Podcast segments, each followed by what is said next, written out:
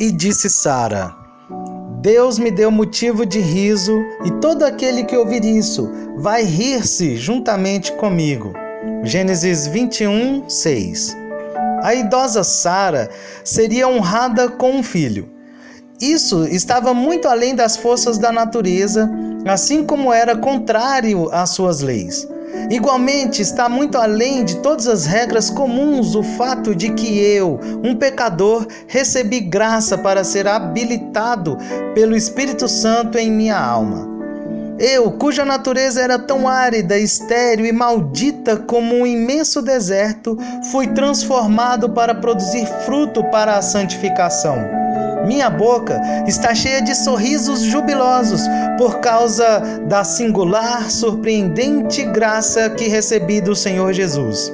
Encontrei a Jesus, meu Senhor, o descendente prometido. Agora ele é meu para sempre. Neste dia entoarei salmos de triunfo ao Senhor que se lembrou de meu estado de miséria. O meu coração se regozija no Senhor, a minha força está exaltada no Senhor. A minha boca se ri dos meus inimigos, porquanto me alegro na tua salvação. Quero que todos aqueles que ouviram de minha grande libertação do inferno e da mais abençoada visita que recebi lá de cima, sorriam de alegria comigo. Surpreendo a família por causa de minha paz abundante. A minha felicidade, sempre crescente, traz alegria aos meus amigos. Edifico a igreja com os testemunhos de gratidão e até impressiono o mundo com a satisfação de minha conversa diária. Bunyan nos diz que misericórdia sorriu enquanto dormia, o que não é razão para admiração, já que sonhava com Jesus. Minha alegria não será menor do que a dela, enquanto meu amado é o tema de meus pensamentos diários.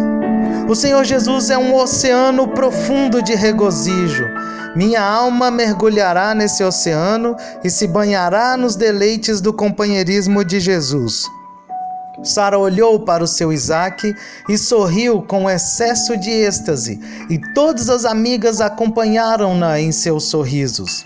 Ah, minha alma, olha para Jesus e convida os céus e a terra a se unirem em teu regozijo indizível.